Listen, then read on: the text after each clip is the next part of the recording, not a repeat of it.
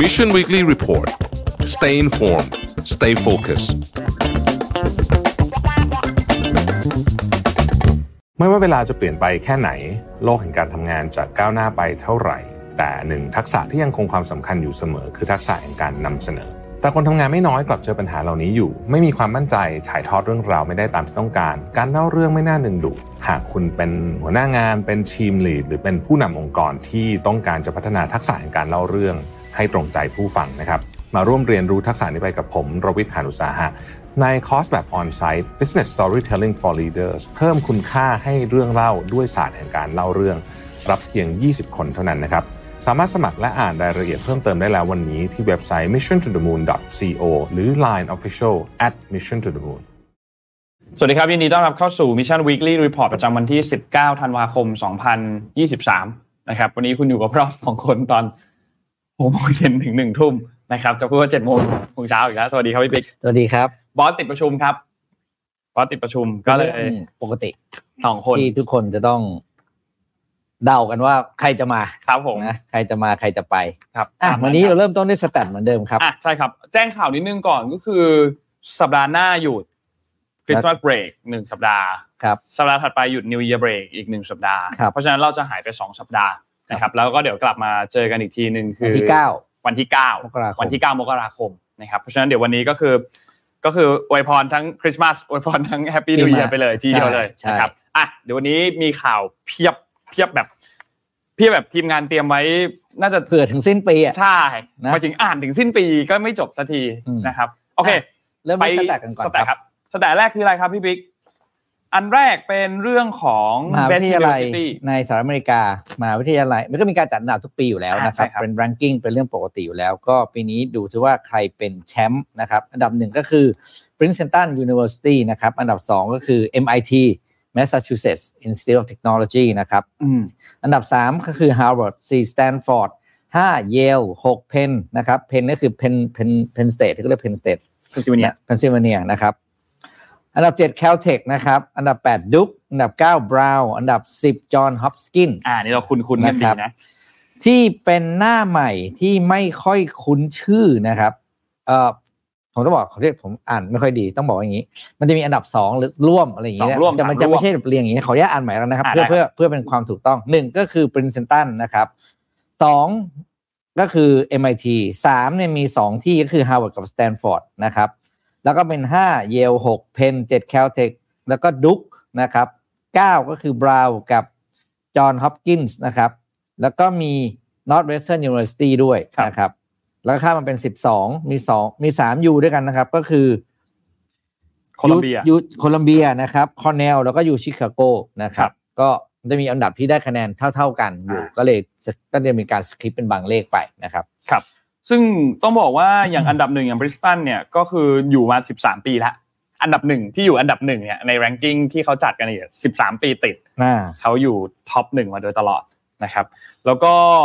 ส่วนอันอื่นๆก็มีการขยับขยับขึ้นลงกันบ้างอยู่เหมือนกันพอสมควรนะครับสีน้ำเงินที่เราเห็นเนี่ยจะเป็นเอกชนเป็น private ส่วนสีเหลืองเนี่ยเป็น public ก็คือเป็นเป็นของรัฐนะครับเห็นความต่างไหมครับที่สหรัฐอเมริกาเนี่ยยูรัฐจะอาจจะคำว่าจะอันดับสูงกว่ายูเอกชนและยูรัฐเนี่ยเป็นยูที่ค่าเรียนไม่แพงซึ่งต่างจากบ้านเราคือสถาบันการศึกษาของรัฐเนี่ยก็จะค่าเทอมค่าเทอมก็จะน้อยลงนะแล้วก็อันดับก็อาจจะสู้เอกชนไม่ได้อันนี้เป็นความตรงข้ามกันนะอันนี้คือจะเห็นชัดเลยถ้าไปดูอันดับที่เป็น college หรือว่าเป็นอันดับที่เป็น high school จะภาพเดียวกันครับก็คือ state U เนี่ยหรือ U ที่เป็น U รัฐเนี่ยจะมีคุณภาพการศึกษาที่ไม่รู้ล่ะจัดอันดับไหมก็คือเหนือเหนือกว่าเอกชนครับ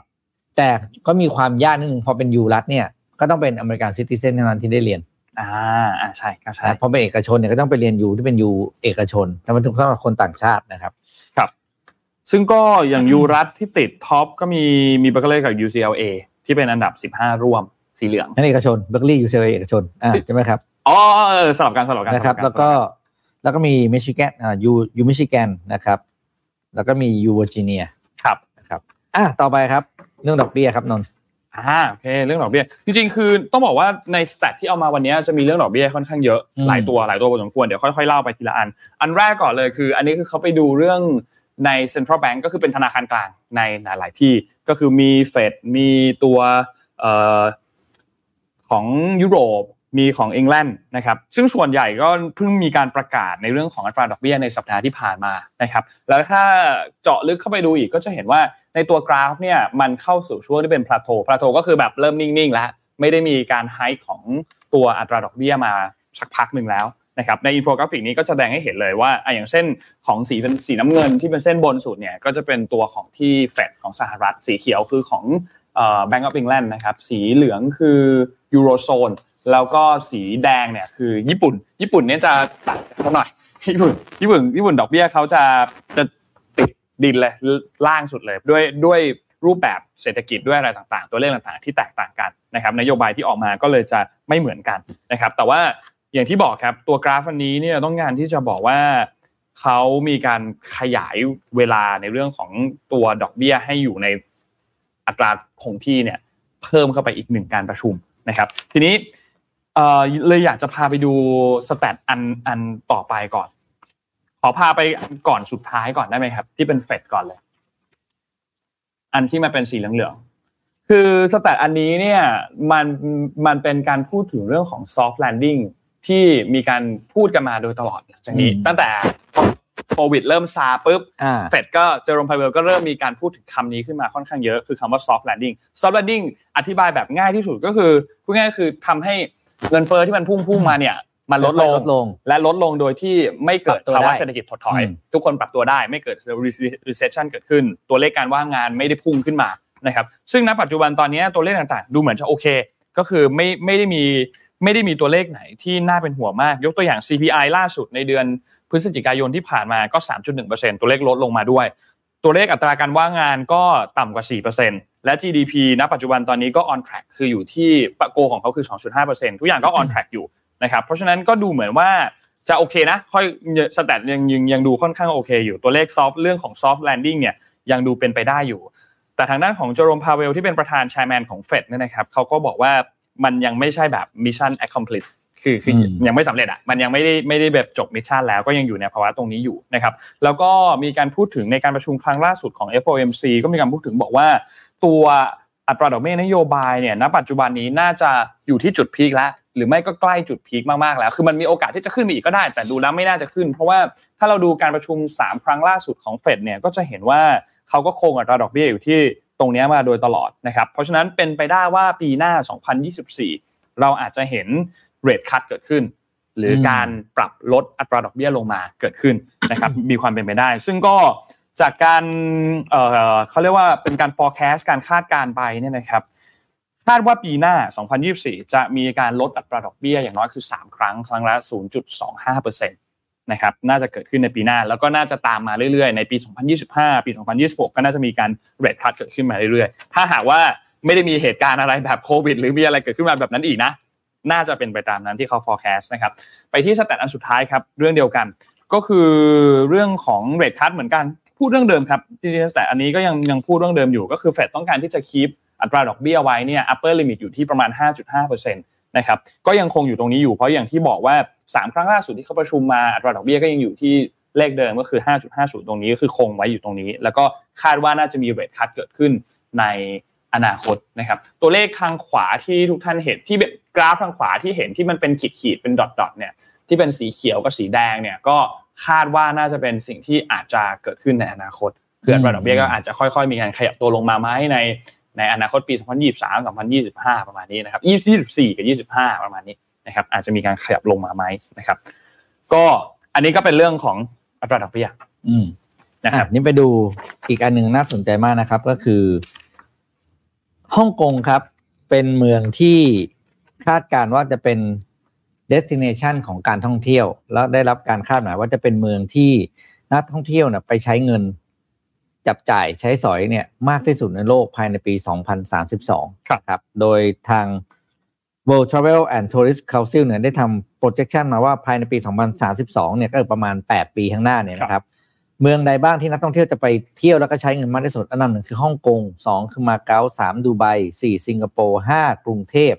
หกโดฮาเจ็ดโตเกียวแปดนิวยอร์กเก้าอัมสเตอร์ดัมและสิบเซี่ยงไฮ้สิ่งที่น่ากังวลก็คือ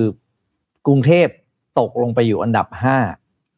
นั่นแปลว่าการท่องเที่ยวของเรากำลังจะเสียรายได้อยู่ในระดับหนึ่งที่น่าสนใจนะน่าสนใจและน่ากังวลว่าถ้าเรายังไม่ปรับอะไรเนี่ยแปลว่าหนึ่งในเครื่องเครื่องจักรเศรษฐกิจของเราตัวหนึ่งเลยเนี่ยกำลังจับสูญเสีย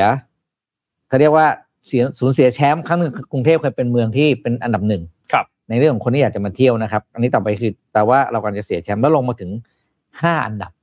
อืมน่าสนใจมากเลยว่าสแตทณปัจจุบันตอนเนี้ยตัวเลขมันเป็นยังไงเออเราไม่ได้ไม่ได้อัปเดตล่าสุดเหมือนกันอย่างปีสองพันยี่สิบสามอะไรอย่างเงี้ย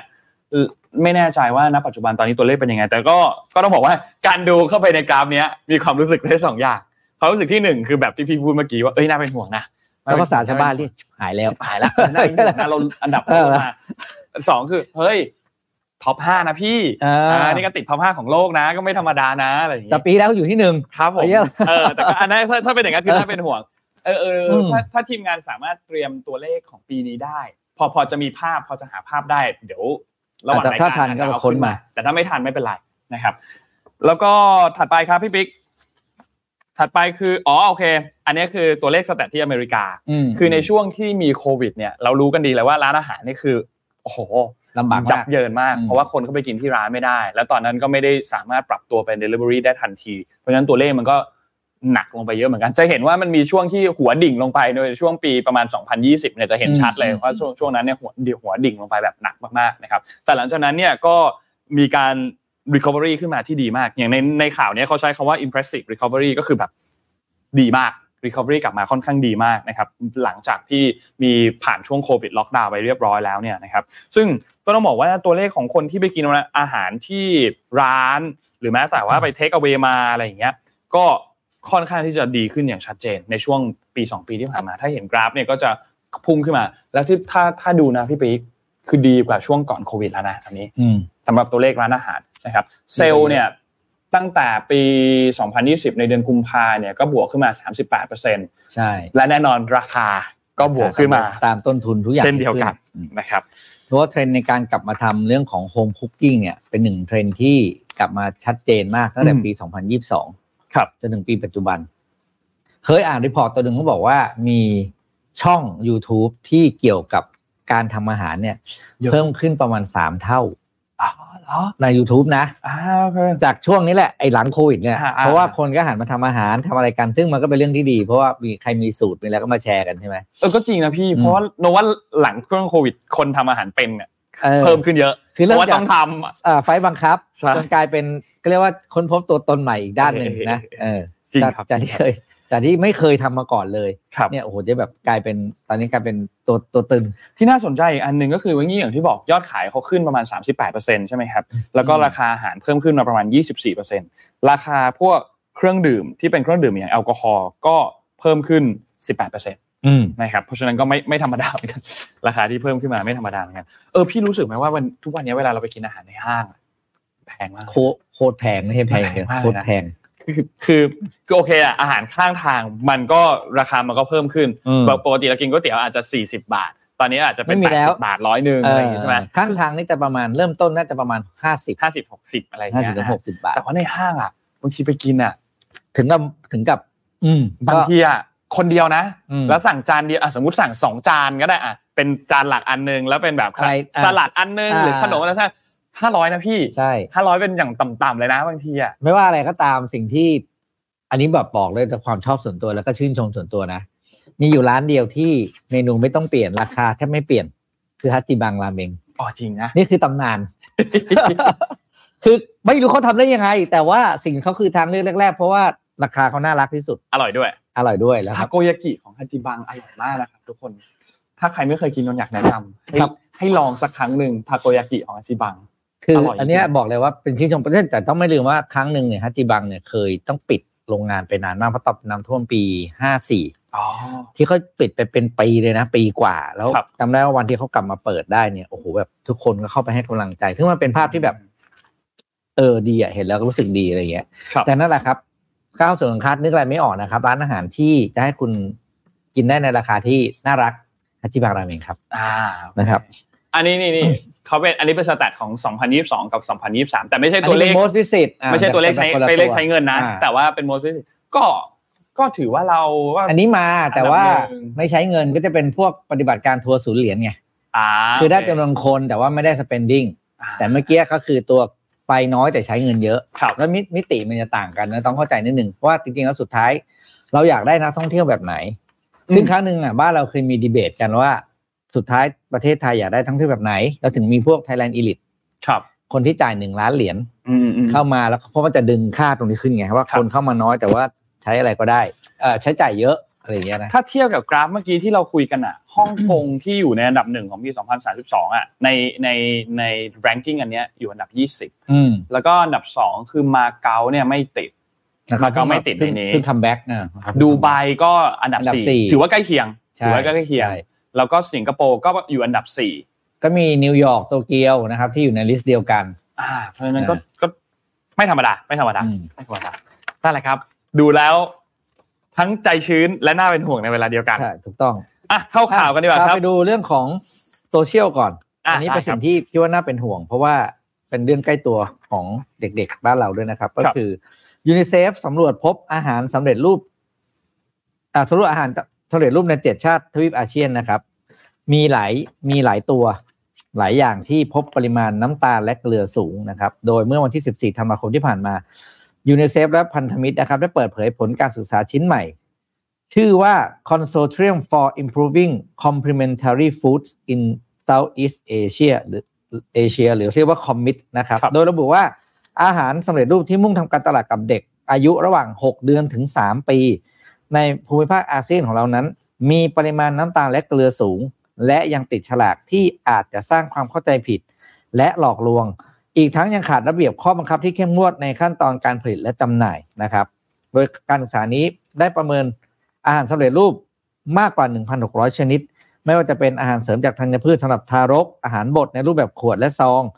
ของขบเคี้ยวและอาหารพร้อมรับประทานที่มุ่งเป้าไปยังเด็กเล็กในเจ็ดประเทศได้แก่กัมพูชาอินโดนีเซียลาวมาเลเซียฟิลิปปินส์ไทยและเวียดนามนอกจากนี้ยังได้พบพฤติกรรมของผู้บริโภคตลอดจนระเบียบข้อบังคับในเจ็ดประเทศดังกล่าวพบว่าเกือบครึ่งหนึ่งหรือประมาณ สี่สิบสี่เปอร์เซ็นต์ นะครับของอาหารสำเร็จรูปมีการเติมน้ำตาลและสารให้ความหวานและในอัตรานี้สูงถึง หนึ่งร้อยเจ็ดสิบสอง ของกลุ่มของขบเคี้ยวและอาหารทานเล่นในขณะที่หนึ่งในสามของผลิตภัณฑ์เหล่านี้มีปริมาณโซเดียมสูงกว่าที่แนะนำและเกือบละร้อยละเก้าสิบของอาหารเหล่านี้ติดฉลากที่อาจสร้างความเข้าใจผิดหรือหลอกลวงเกี่ยวกับส่วนประกอบของผลิตภัณฑ์ครับอ่านแค่นี้ก็จะเป็นลมแล้วน่าเป็นห่วงนะน่าเป็นห่วงมากว่าเด็กเล็กเรากำลังทานอะไรอยู่นะครับแล้วก็เด็กเล็กในเอเชียตะวันออกเฉียงใต้บริโภคผลิตภัณฑ์อาหารเสริมสำเร็จรูปเป็นประจำโดยร้อยละเจ็ดสิบเก้าของแม่ที่อาศัยอยู่ในเมืองให้ลูกกินอาหารเหล่านี้ทุกวันและยอดขายของอาหารเหล่านี้เพิ่มขึ้นร้อยละสี่สิบห้าในช่วงห้าปีที่ผ่านมาอ๋อเป็นเป็นเงื่อนไขที่ค่อนข้างน่าเป็นห่วงนะครับเพราะว่าอะไรเพราะว่าการบริโภคอาหารที่มีน้ำตาลสูงแน่นอนปัญหาที่ตามมาคือเรื่องของอ่าโรคนะครับสุขภาพนะครับแล้วก็ทำให้เกิดฟันผุน้ำหนักเพิ่มนิสัยการกินที่ไม่ดีในขณะที่การบริโภคโซเดียมในปริมาณที่สูงอาจทำให้เกิดโรคความดันโลหิตสูงในเด็กได้คือต้องบอกว่าไอ้ไอ้ตัวเลขที่เขาที่มีการกำหนดอ่ะในแต่ละประเทศจริงๆมีการกำหนดแล้วแหละว่ามันแม็กซ์สุดเท่าไหร่แต่ว่าตัวเลขอย่างในโซนของบ้านเราเนี่ยเขาบอกว่ามันก็ยังปริมาณสูงสุดที่กำหนดไว้ก็ยังสูงกว่ามาตรฐานสากลณปัจจุบันอยู่นั่นหมายความว่าคือมันก็เกินจากสิ่งที่มันควรจะเป็นไปพอสมควรอยู่นะเหมือนกันเนี่ยนะครับตอนนี้เนี่ยก็น่าเป็นห่วงครับใช่โดยยูนิเซฟและคอมมิตนะครับมีข้อเรียกร้องสามข้อดังนี้ครับหนึ่งคือให้รัฐบาลของแต่ละประเทศปรับปรุงนโยบายและมาตรฐานอาหารสำเร็จรูปสำหรับทารกและเด็กเล็กรวมถึงการห้ามเติมน้ำตาลและสารให้ความหวานจำกัดปริมาณโซเดียมและห้ามทำการตลาดหรือติดฉลากผลิตภัณฑ์ที่สร้างความเข้าใจผิดนะครับสองรัฐต้องเฝ้าระวังและบังคับใช้ข้อบังคับกับอาหารสำเร็จรูปสำหรับทารกและเด็กเล็กโดยเฉพาะสามก็คือส่งเสริมให้พ่อแม่เลือกอาหารที่หลากหลายให้กับลูกน้อยรู้เท่าทันโฆษณาชวนเชื่อและก็ศึกษาฉลากบนผลิตภัณฑ์ให้ดีเอาจริงคือมันไม่ได้ยากนะอยู่ที่รัฐแต่ละประเทศจะทำหรือเปล่าครับโอ้ยไม่อยากจะพูดเรื่องฉลากอาหารถ้าอยากรู้เปิดเซสชั่นพิเศษครับ ในฐานะที่ทำงานอาหารมายี่สิบปีคือคือคือนี่ไหนๆพี่พูดเรื่องนี้แล้วจริงๆข้อมูลมีบอกเหมือนกันบอกว่า เก้าสิบเปอร์เซ็นต์ เนี่ยมีการระบุส่วนประกอบและปริมาณสารอาหารซึ่งเราจะพบข้อความอย่างนี้เช่นจากธรรมชาติทั้งหมด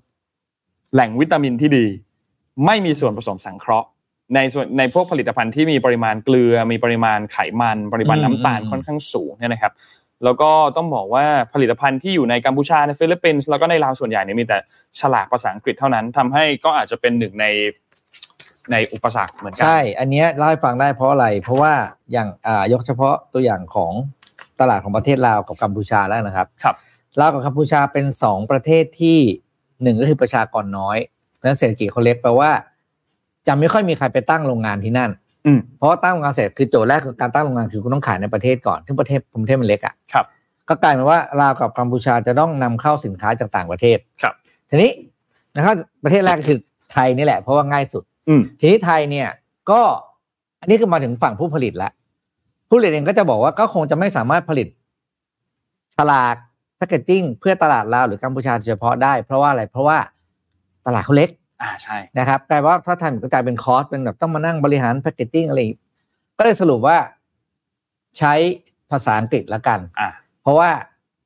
เขามันเป็นภาษากลางก็ universal ก็คือไทยอังกฤษไทยอังกฤษเป็นหลักในการออกแบบอ่าฉลากผลิตภัณฑ์ครับก็เป็นปัญหาว่านั่นแหละครับก็คือเป็นข้อเรียกร้องที่ข้อที่สามก็คืออ่านอ่านฉลากภาษาอังกฤษไม่ออกสำหรับเพราะนี่ต้องเข้าใจนะครับเวลาเขาสำรวจเนี่ยเขาสำรวจจากประชากรทั้งประเทศซึ่งไม่ได้อยู่ในเมืองใหญ่เสมอไปเพราะฉะนั้นเนี่ยในจังหวัดอื่นๆในพื้นที่อื่นก็การเข้าถึงความสามารถในการอ่านภาษาอังกฤษก็อาจจะสู้คนเมืองไม่ได้ก็จริงครับอืมน่าเป็นห่วงเหมือนกันเรื่องนี้อ่ะพาไปเรื่องต่อ business ต่อเลยดีกว่าเมื่อกี้พอดีว่ามีคนคอมเมนต์เรื่องนี้ก่อนที่จะเข้ารายการด้วยก็คือสถานบันเทิงเปิดถึงตีสี่อ่าเรื่องนี้ก็เป็นประเด็นหลังจากที่รัฐบาลเนี่ยมีการไฟเขียวเมื่อวันที่สิบห้าธันวาคมที่ผ่านมาก็คือสามารถที่จะเปิดผับได้ถึงตีสี่แล้วก็คือเป็นการขยายเอ่อการเปิดสถานบันเทิงนะครับนำร่องในพื้นที่ห้าพื้นที่ก็คือกรุงเทพมหานครภูเก็ตชลบุรีเชียงใหม่แล้วก็เกาะสมุยที่สุราษฎร์ธานีนะครับซึ่งก็อย่างที่บอกครับเปิดจนถึงตีสี่แล้วก็ยกเว้นวันที่สามสิบเอ็ดธันวาคมด้วยเพราะว่าวันนั้นเปิดถึง หกโมงเช้าแต่เข้าใจได้เพราะว่ามันก็เป็นเขาดาวนะครับซึ่งก็เป็นหนึ่งในมาตรการการกระตุ้นเศรษฐกิจแล้วก็สนับสนุนการท่องเที่ยวของรัฐบาลนะครับซึ่งอย่างที่บอกครับร้านสถานบริการต้องเข้มงวดสามขั้นตอนหลักหนึ่งคือวัดแอลกอฮอล์ลูกค้าซึ่งยากเหลือเกินน่าจะยากมากๆสองถ้าหากแอลกอฮอล์เกินห้าสิบมิลลิกรัมเปอร์เซ็นต์ต้องจัดหาที่พักคอยให้สามคือถ้าหากลูกค้าไม่ยอมพักต้องหาคนขับแทนหรือหารถส่งลูกค้าโดยให้ลูกค้าจ่ายเองนะครับและห้ามคือห้ามจำหน่ายเครื่องดื่มแอลกอฮอล์ให้กับเด็กที่อายุต่ำกว่ายี่สิบปีและคนเมาที่คุมสติไม่ได้ซึ่งอันนี้ก็ปกติอยู่แล้วเป็นปกติเป็นกฎปกติอยู่แล้วนะครับซึ่งเมื่อวันที่สิบห้าธันวาคมที่ผ่านมาครับพี่เขาก็เพิ่งเปิดวันแรกใช่ไหมครับพอเปิดวันแรกสถานการณ์ณปัจจุบันตอนนี้หน่วยงานที่เกี่ยวข้องมีการลงพื้นที่ไปตรวจก็จะบอกว่าเรียบร้อยดีไม่มีปัญหาอะไรทุกอย่างเรียบร้อยดีทางด้านของนายอนุทินนะครับก็มีการลงพื้นที่สำรวจความพร้อมนะครับแล้วก็บอกว่าได้รับการตอบรับที่ดีจากทั้งนักท่องเที่ยวชาวต่างชาติแล้วก็บางส่วนไม่ทราบด้วยว่ามีการขยายเวลาคืออาจจะติดที่เรื่องของ พี อาร์ จะ พี อาร์ ออกมาไม่ดีเพราะมากพอไหมนักท่องเที่ยวเลยไม่ทราบแต่ว่าส่วนใหญ่แล้วก็มองว่าเออขยายเวลาก็ดีนะครับทางด้านผู้ประกอบการอันนี้เขาก็ไปดูมาที่ข้าวสารก็บอกว่าห้าสิบแห่งเนี่ยมีเพียงแค่สามร้านที่ได้รับอนุญาตให้ลูกค้านั่งดื่มในร้านจนถึงตีสี่แต่จากการสำรวจเนี่ยวันแรกแทบจะไม่มีนักท่องเที่ยวคนไหนที่นั่งจนถึงตีสี่นะครับก็อาจจะยากอาจจะยากคือคือคือวันที่สิบห้ามันคือวันอะไรอ่ะแป๊บนึงนะวันศุกร์วันศุกร์อ๋อ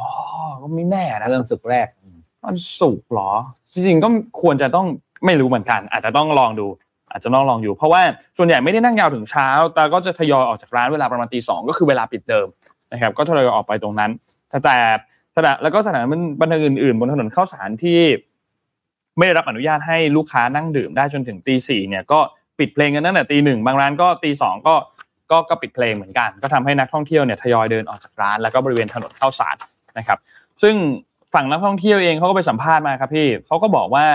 การขยายเวลาเปิดถึงตีสี่เนี่ยโอเคคือดีสำหรับคนที่อยากจะนั่งยาวๆแต่ส่วนตัวแล้วก็อาจจะอยู่ไม่ถึงตีสี่เพราะว่าเมื่อถึงเวลาที่ร้านต้องปิดเพลงก็เริ่มเปิดเพลงไม่ค่อยสนุกแล้วนะครับ ส่วนมุมมองของแม่ค้านะครับก็มองว่าการขยายเวลาให้ลูกค้าได้นั่งในร้านนานขึ้นเนี่ยก็จะเป็นผลดีกับคนที่ค้าขายอาหารอยู่บนเส้นถนนข้าวสารด้วยนะครับแล้วก็ ที่สำคัญคืออีกกลุ่มที่ดูจะได้รับประโยชน์ก็คือกลุ่มที่เป็นรถโดยสารแท็กซี่ตุ๊กวิ่งรอบได้ได้รอบมากขึ้นได้ได้รอบมากขึ้นนะครับเพราะว่าปกติปีสองปุ๊บนักท่องเที่ยวบนถนนข้าวสารก็จะเริ่มบางตาแล้วแต่ทีนี้ถ้าขยายเวลาไปเพิ่มก็อาจจะมีความคึกคักมากขึ้นเหมือนกันนะครับก็จะมีโอกาสที่จะเพิ่มเที่ยวมากขึ้นบางคนไปส่งโรงแรมบางคนไปส่งไปเที่ยวต่อที่นั่นไปเที่ยวต่อที่นี่อะไรเงี้ยก็น่าสนใจเหมือนกันว่าจะช่วยสร้างเม็ดเงินให้เศรษฐกิจลดความเหลื่อมล้ำเรื่องของความเป็นผับเล็กผับใหญ่ใต้โต๊ะวางรูปแบบภาษีใหม่อันนี้ลดจริงเหรอเหลื่อมล้ำอ่าอันนี้น่าสนใจครับพี่ไม่ลดหรอกคือมันไม่ได้เคยเหลื่อมอยู่แล้วเรื่องพวกนี้การเปิดชั่วโมงมากขึ้นแปลว่าอะไรแปลว่าคุณต้องจ่ายอะไรเพิ่มขึ้นต่อร้านอ่ะจริงๆเนี่ยอันนี้ต้องรอดูต้องรอดูต้องรอดูว่าว่าจะเป็นผลดีมากแค่ไหนชั่วโมงทำกินเพิ่มชั่วโมงอัตราต่วยก็ต้องเพิ่มป่ะอันนี้ก็อันนี้ก็น่าสนใจและเป็นเรื่องที่อยากรู้ด้วยจริงก็เป็นเรื่องที่อยากรู้ด้วยเหมือนกันใครที่ทำทำทำมาเล่าให้ฟังหน่อยมาเล่าให้ฟังหน่อยมาเล่าให้ฟังหน่อยเม้นมาก็ได้เออมาเล่าให้ฟังหน่อยแต่ว่าการขึ้นเลทป่ะข้อเสียก็มีครับ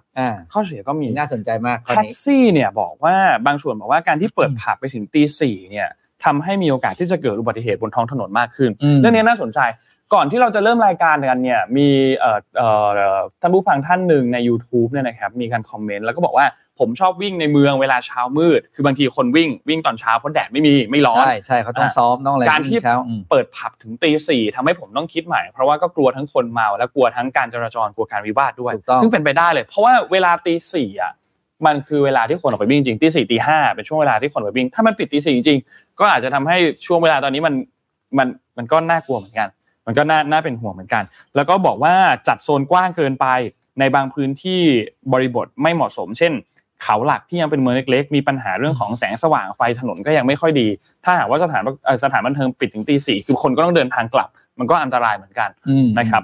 บแล้วก็ทางด้านของที่ภูเก็ตนะครับคุณอาพรรุทธรพันธ์นะครับที่เป็นผู้ช่วยหัวหน้าสำนักงานป้องกันและบรรเทาสาธารณภัยของภูเก็ตเนี่ยก็บอกว่าหากมีการขยายเวลาการให้บริการก็ควรมีมาตรการการรองรับที่ดีซึ่งไม่ใช่แค่การตั้งด่านตรวจวัดแอลกอฮอล์เพราะเป็นการแก้ปัญหาที่ปลายเหตุคือเขาก็มีการพูดถึงการศึกษาที่หนึ่งอย่างในนอร์เวย์เนี่ยนะครับในนอร์เวย์เองก็มีการขยายเวลาให้ให้บริการของบาร์เหมือนกันนะครับแล้วก็บอกว่ามีผลกระทบต่อการก่อเหตุวิวาทความรุนแรงและอาชญากรรมเพิ่มโดยการเพิ่มชั่วโมงการขายแอลกอฮอล์หนึ่งชั่วโมงจะส่งผลให้มีปัญหาการก่ออาชญากรรมและความรุนแรงเพิ่มขึ้นประมาณ สิบหกเปอร์เซ็นต์ ซึ่งสูงนะครับสิบหกเปอร์เซ็นต์ซึ่งถือว่าสูงนะครับส่วนในประเทศไทยก็รู้กันอยู่แล้วในเรื่องของการบังคับกฎหมายที่ไม่ค่อยจะเข้มงวดสักเท่าไหร่แล้วก็บางครั้งก็หละหลวมเกินไปเพราะฉะนั้นก็มีความเสี่ยงที่จะทำให้บ่อยครั้งก็อาจจะเกิดอุบัติเหตุเกิดการทะเลาะวิวาทเกิดนู่นเกิดนี่มากขึ้นนะครับแล้วก็ไม่เพียงแค่ปัญหาอาชญากรรมต่อนักท่องเที่ยวแต่ว่าผู้ค้าหลายคนก็มองว่าการดื่มแอลกอฮอล์มีผลต่อความรุนแรงแล้วก็อาจจะส่งผลกระทบต่อชุมชนและอาจจะนำไปสู่ความรุนแรงในครอบครัวหรือการก่ออาชญากรรมต่างๆด้วยนะครับเพราะฉะนั้น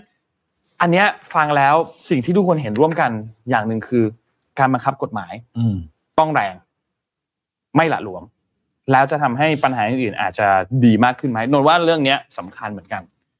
นถ้าเมาแล้วขับแล้วชนแล้วหรืออะไรก็คือเมาแล้วขับเนี่ยควรจะต้องแรงมากควรจะต้องแรงถึงขนาดที่ให้คนไม่กล้าที่จะ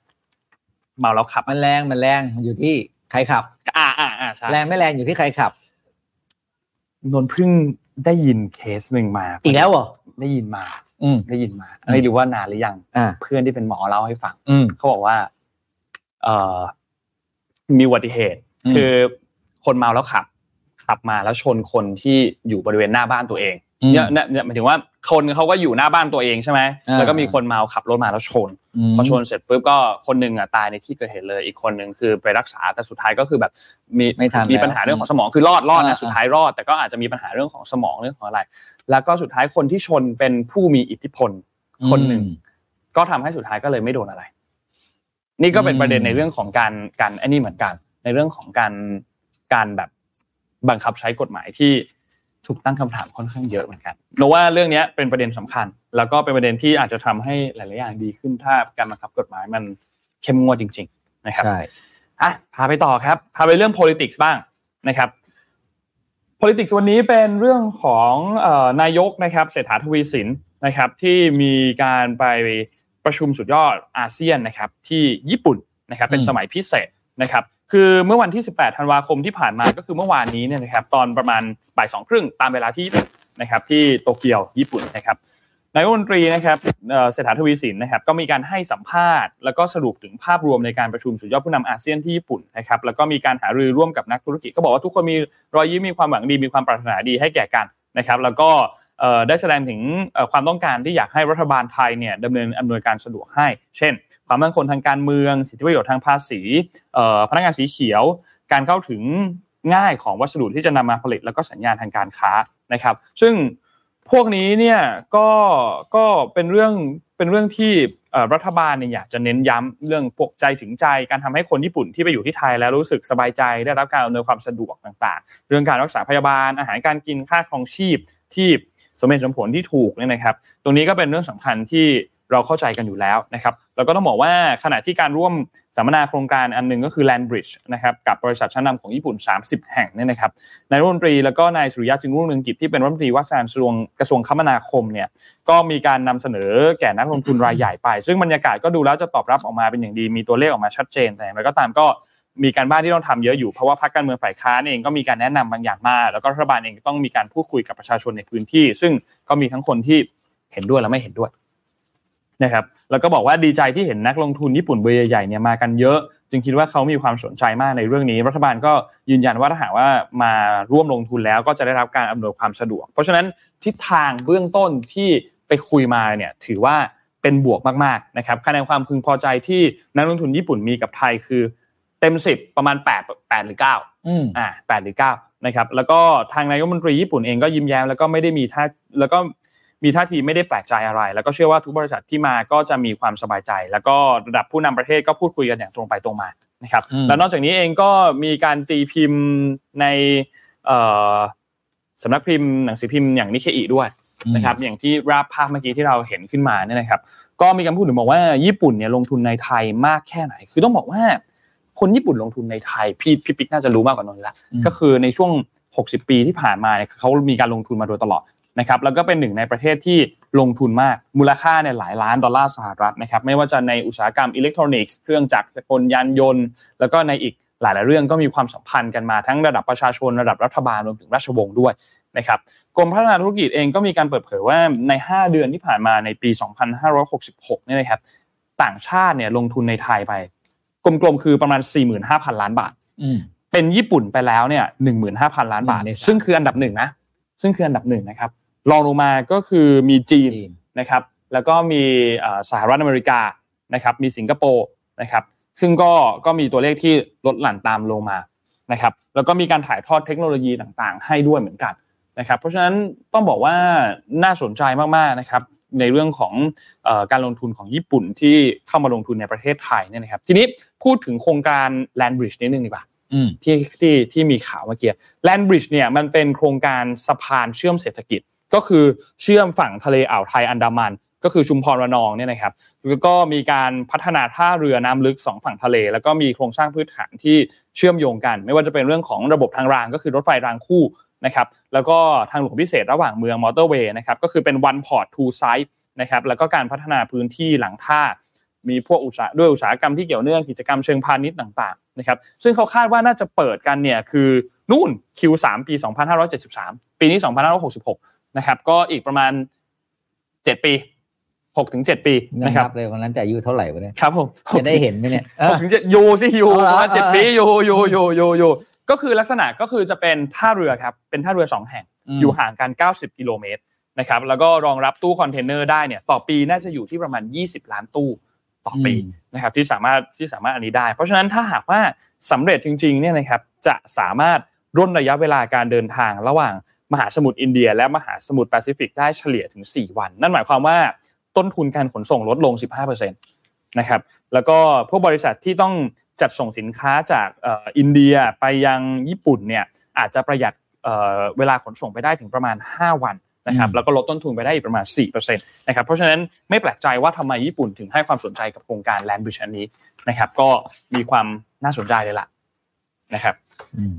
บอ่ะมันมีข่าวหนึ่งน่าสนใจครับตอนนี้เรื่องราวของสิ่งแวดล้อมแล้วก็เรื่องของ อี เอส จี เนี่ยเป็นที่เป็นกระแสที่น่าสนใจมากขึ้นตอนนี้เราเห็นว่าหลายๆองค์กรเริ่ม เริ่มมีเขาเรียกว่าเริ่มขยับตัวแล้วก็เริ่มมีนโยบายต่างๆที่มาสนับสนุนเรื่องนี้นะครับ ในแวดวงการเงินก็เหมือนกันนะครับตอนนี้มันมีประเด็นหนึ่งที่ว่าน่าสนใจมากเลยก็คือสิ่งที่เรียกว่า Blue Finance อ่า Blue Finance เนี่ยก็คือแหล่งเงินทุนหรือเครื่องมือทางการเงินที่ถูกคิดค้นออกมาเพื่อส่งเสริมเรื่องของความยั่งยืนหรือที่เราเรียกกันว่า Sustainability Linked Financing นะครับซึ่งจะออกมาออกมาในรูปแบบของเครื่องมือทางการเงินในหลากหลายนะครับซึ่งผู้ออกเนี่ยจะกำหนดว่าผู้ที่จะไปเอาเงินอันนี้มาใช้เนี่ย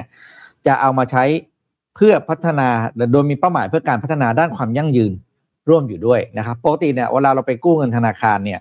เราก็จะกู้มาเพื่ออ่าเพื่อการผลิตเพื่อสร้างโรงงานเพื่อขยายกิจการอะไรต่างๆนะครับแต่เงินที่เป็นลักษณะที่เป็น Blue Finance เนี่ยเป้าหมายของการนำเงินมาใช้เนี่ยเป็นเรื่องของการมาพัฒนาโครงการเพื่อตอบสนองในเรื่องของความยั่งยืนครับนั้นจะไม่มีการวัดผลประกอบการจะไม่มีการวัดในเรื่องของเอ่อกำไรเท่าไหร่ขยายโรงงานได้เป็นเท่าไหร่แต่สิ่งที่เขาจะวัดในเรื่องของการเรียกว่านะความสำเร็จหรือว่าความก้าวหน้าของการนำเงินมาใช้ก็คือเรื่องของความคืบหน้าในการพัฒนาโครงการที่ส่งเสริมทางด้านสิ่งแวดล้อมครับนะครับซึ่งอัตราดอกเบี้ยของ Blue Finance เนี่ยจะเชื่อมโยงกับเป้าหมายของผลการดำเนินงานด้านความยั่งยืนนะครับแล้วก็ถ้าเกิดว่าโครงการไหนเอามาแล้วผลการดำเนินงานด้านความยั่งยืนดีเป็นไปตามแผนอัตราดอกเบี้ยก็จะลดลงนะครับซึ่งบริษัท Thai Union กรุ๊ปมหาจำกัดมหาชนเนี่ยก็เป็นหนึ่งในบริษัทที่สามารถใช้ประโยชน์จาก Blue Finance ได้ดีมากๆนะครับเพราะอะไรนะครับอย่างแรกคือปัจจุบันเนี่ยอย่างที่เรารู้กันปัจจุบัน Thai Union เนี่ยประกอบธุรกิจในสามกลุ่มหลักครับก็คือหนึ่งกลุ่มธุรกิจอาหารทะเลแปรรูปบรรจุกระป๋องและบรรจุภัณฑ์อื่นๆสองกลุ่มธุรกิจอาหารทะเลแช่แข็งและแช่เย็นสามกลุ่มธุรกิจอาหารสัตว์เลี้ยงและผลิตภัณฑ์เพิ่มมูลค่านะครับธุรกิจของไทยยูเนี่ยนส่วนใหญ่ล้วนเกี่ยวข้องกับอาหารทะเลและเมื่ออาหารทะเลเป็นผลผลิตที่มาจากธรรมชาติอย่างทะเลนะครับทำให้ไทยยูเนี่ยนเนี่ยเกิดแนวคิดที่ว่า healthy living healthy oceans มองเห็นธุรกิจที่เป็นมากกว่าอาหารทะเลนะครับพร้อมยังพร้อมทั้งยังใส่ใจไปถึงการดูแลสุขภาพความเป็นอยู่ของผู้คนรวมถึงการดูแลทรัพยากรในท้องทะเลอีกด้วยนะครับในปีสองพันห้าร้อยห้าสิบเก้าไทยยูเนี่ยนได้เริ่มใช้กลยุทธ์ด้านความยั่งยืนที่เรียกว่า Sea Change นะครับที่จะสร้างความยั่งยืนน่าจากทุกองค์ประกอบของการดำเนินธุรกิจซึ่งเป็นการส่งเสริมความยั่งยืนของไทยยูเนี่ยนที่ว่านะครับและยังเชื่อมโยงกับอัตราดอกเบี้ยของสินเชื่อและหุ้นกู้ของ Blue Finance อีกด้วยนะครับซึ่งอัตราดอกเบี้ยของอัตราดอกเบี้ยของเครื่องมือทางเงินนี้ทางการเงินนี้เนี่ยก็จะเชื่อมโยงกับเป้าหมายทางด้านผลการดำเนินงานและความยั่งยืนของบริษัทนะครับเรื่องนี้เป็นเรื่องที่คนให้บริษัทหลายๆบริษัทรวมรวมถึงบริษัทนี้ด้วยเนี่ยก็คือให้ความให้ความสำคัญเรื่อง sustainable ในช่วงเนี่ยสิบปีที่ผ่านมาสิบปีนี้จะเป็นน่าจะเป็นอย่างนี้ไปเยอะตลอดในอนาคตนี้นะครับโดยเป้าหมายผลการดำเนินงานอย่างยั่งยืนสำหรับไทยยูเนี่ยนจะประกอบด้วยบ้างครับหนึ่งก็คือการได้รับการจัดอันดับระดับสูงได้ดัชนีความยั่งยืนดาวโจนส์หรือ ดี เจ เอส ไอ อย่างต่อเนื่องนะครับสองคือการลดการปล่อยก๊าซเรือนกระจกให้เป็นศูนย์ได้ตามเป้าหมายสามการเพิ่มการกำกับดูแลในห่วงโซ่อุปทานโดยการใช้การตรวจสอบด้วยวิธีอิเล็กทรอนิกส์ให้มากขึ้นและหรือมีการตรวจสอบบนเรือประมงปลาทูน่าให้มากยิ่งขึ้นนะครับก็คือมีการนำเทคโนโลยีมาใช้นั่นเองนะครับที่น่าสนใจก็คือการจัดหาแหล่งเงินทุน Blue Finance ของแต่ละครั้งเนี่ยไทยยูเนี่ยนได้รับการตอบรับที่ดีมากและมีจำนวนมากกว่าปริมาณที่ต้องการถึงสองเท่าเลยทีเดียวนะครับเรียกว่าประสบความสำเร็จอย่างมากในการดำเนินงานระยะแรกคำว่าอยากได้เงินถือว่าหนึ่งล้านเหรียญแต่มีคนจะเอาเงินมาให้สองล้านทุกครั้งเพราะว่าอะไรเพราะว่าโลกกำลังให้ความสำคัญในเรื่องนี้แล้วก็แหล่งเงินทุนต่างๆเนี่ยก็จะหันมาสนับสนุนโครงการเหล่านี้มากขึ้นนั่นเองนะครับ ทีนี้ในการดำเนินงานระยะแรกของโครงการ Blue Finance ที่เกิดขึ้นระหว่างปี สองพันห้าร้อยหกสิบสามถึงหกสิบห้า ไทยยูเนี่ยนประสบความสำเร็จในการจัดหาเงินทุนที่เชื่อมโยงกับการดำเนินงานด้านความยั่งยืนนะครับนับเป็น ห้าสิบเปอร์เซ็นต์ ของการจัดหาเงินทุนระยะยาวของบริษัทนะครับสำหรับสินสำหรับสินเชื่อ เอส แอล แอล ครั้งใหม่นี้จะมีการออกให้ทั้งในเงินสกุลเงินบาทไทยและดอลลาร์สหรัฐเป็นระยะเวลาสามและห้าปีซึ่งความสำเร็จในการจัดหาเงินทุนครั้งนี้เป็นก้าวที่สำคัญตอกย้ำถึงความทุ่มเทของไทยยูเนี่ยนในด้านความยั่งยืนและนอกจากการเข้าถึงการเงินที่ยั่งยืนแล้วนะครับบริษัทยังจะได้ประโยชน์จากอัตราดอกเบี้ยที่ลดลงเมื่อสามารถบรรลุเป้าหมายด้านความยั่งยืนหรือ เอส พี ที เอส ได้ตามที่กำหนดด้วยนะครับโดยคุณธีรพงษ์จันทร์ฉลีประธานเจ้าหน้าที่บริหารบริษัทไทยยูเนี่ยนกรุ๊ปจำกัดมหาชนกล่าวว่า Thai Union ยินดีเป็นอย่างยิ่งที่ได้รับการสนับสนุนเป็นอย่างดีจากธนาคารชั้นนำที่มีความสัมพันธ์อันดีต่อกันที่ Thai Union ให้ความสำคัญกับด้านความยั่งยืนซึ่งเป็นหัวใจสำคัญในการดำเนินธุรกิจนับตั้งแต่ที่บริษัทได้เปิดตัวกลยุทธ์ด้านความยั่งยืนครั้งแรกตั้งแต่ปีสองพันห้าร้อยห้าสิบเก้าเราแนะนำความยั่งยืนเข้ามาปรับใช้ในการบริหารธุรกิจของเราทั่วโลกในช่วงสามปีที่ผ่านมา Sea Change มีบทบาทสำคัญในการจัดหาเงินทุนจากแหล่งเงินทุนที่เชื่อมโยงกับความยั่งยืนและในปีนี้บริษัทได้เปิดตัวกลยุทธ์ด้านความยั่งยืน Sea Change สองพันสามสิบโดยมีเป้าหมายที่ชัดเจนและครอบคลุมทุกมิติของผู้คนและสิ่งแวดล้อมให้มากขึ้นสำหรับสินเชื่อส่งเสริมความยั่งยืนตัวใหม่นี้นะครับครับโดยไทยยูเนี่ยนถือว่าเป็นบริษัทอาหารไทยระดับโลกแห่งแรกที่มีการกำหนดเป้าหมายระยะสั้นและระยะยาวที่ได้รับการรับรองจากองค์กร เอส บี ที ไอ นับเป็นอีกก้าวสำคัญของอุตสาหกรรมนี้นอกจากนี้กรอบการดำเนินงานของสินเชื่อ เอส แอล แอล ภายใต้เกณฑ์อีกสามข้อนะครับหนึ่งคือพิจารณาผลการดำเนินงานโดยรวมของบริษัทในด้านสิ่งแวดล้อมสังคมและธรรมาภิบาลนะก็คือ อี เอส จี นั่นเองนะครับเช่นการรักษาอันดับในดัชนีความยั่งยืนในดาวโจนส์ ดี เจ เอส ไอ ในหมวดอุตสาหกรรมผลิตภัณฑ์อาหารสองการวัดผลการระดับการปล่อยก๊าซเรือนกระจกในสโคปที่หนึ่ง สอง และสามเพื่อก้าวสู่ Net Zero ภายในปีสองพันห้าร้อยเก้าสิบสามนะครับและสามสร้างมาตรฐานและแนวทางปฏิบัติใหม่ให้กับอุตสาหกรรมการเพาะเลี้ยงสัตว์น้ำที่ยั่งยืนทั่วโลกโดยทุกคนสามารถดูรายละเอียดเพิ่มเติมเกี่ยวกับโครงการ Sea Change ได้นะครับที่เว็บไซต์ที่ขึ้นบนหน้าจอนะครับก็คือ ซี เชนจ์ ซัสเทนเนบิลิตี้ ดอท โอ อาร์ จี นะครับอย่างเงี้ยให้ทีมงานขึ้นสมมุติทิ้งลิงก์ไว้ให้อีกทีนึงดีกว่าเผื่อใครสนใจจะได้เข้าไปเพิ่มดูนะครับก็ดีโครงการที่ดีเป็นโครงการที่ดีมากเลยอ่ะเพราะวันนี้เรากินอย่างเดียวเราแทบไม่เคยจะสนใจโลกเลยครับเพราะในฐานะที่เป็นอ่ะเราถามคนกินเนาะเราทำได้แค่ไม่ทำลายทะเลไม่ทำลายสัตว์เลี้ยงคือคนผู้บริโภคเราทำได้แค่นี้แต่กระบวนการที่ได้มาซึ่งอาหารทะเลกระบวนการแปรรูปเนี่ยมันคือต้องบอกคือไกลเกินเอื้อมเราละแต่เราช่วยได้คือเราช่วยเราเราก็ช่วยสนับสนุนผู้ประกอบการที่เขามีนโยบายทางด้าน อี เอส จี นี่แหละครับซึ่งเราว่าดูแล้วจะเป็นจะเป็นแนวโน้มที่มากขึ้นในอนาคตทั่วโลกแล้วก็ในฐานะผู้บริโภคเองก็ดูมีแนวโน้มว่าจะมีมีคือพอเห็นเราเห็นบริษัทไหนที่ดูทำแล้วต้องการที่จะทำให้โลกดีขึ้นอ่ะมีความเซเลบมากขึ้นเนี่ยก็มีโอกาสที่จะซื้อหรือว่าใช้บริการของบริษัทนั้นๆเพิ่มมากขึ้นไปด้วยใช่นะครับครับอ่ะพาไปดูต่อครับไปดูเศรษฐกิจไทยกันบ้างครับ Economics ครับ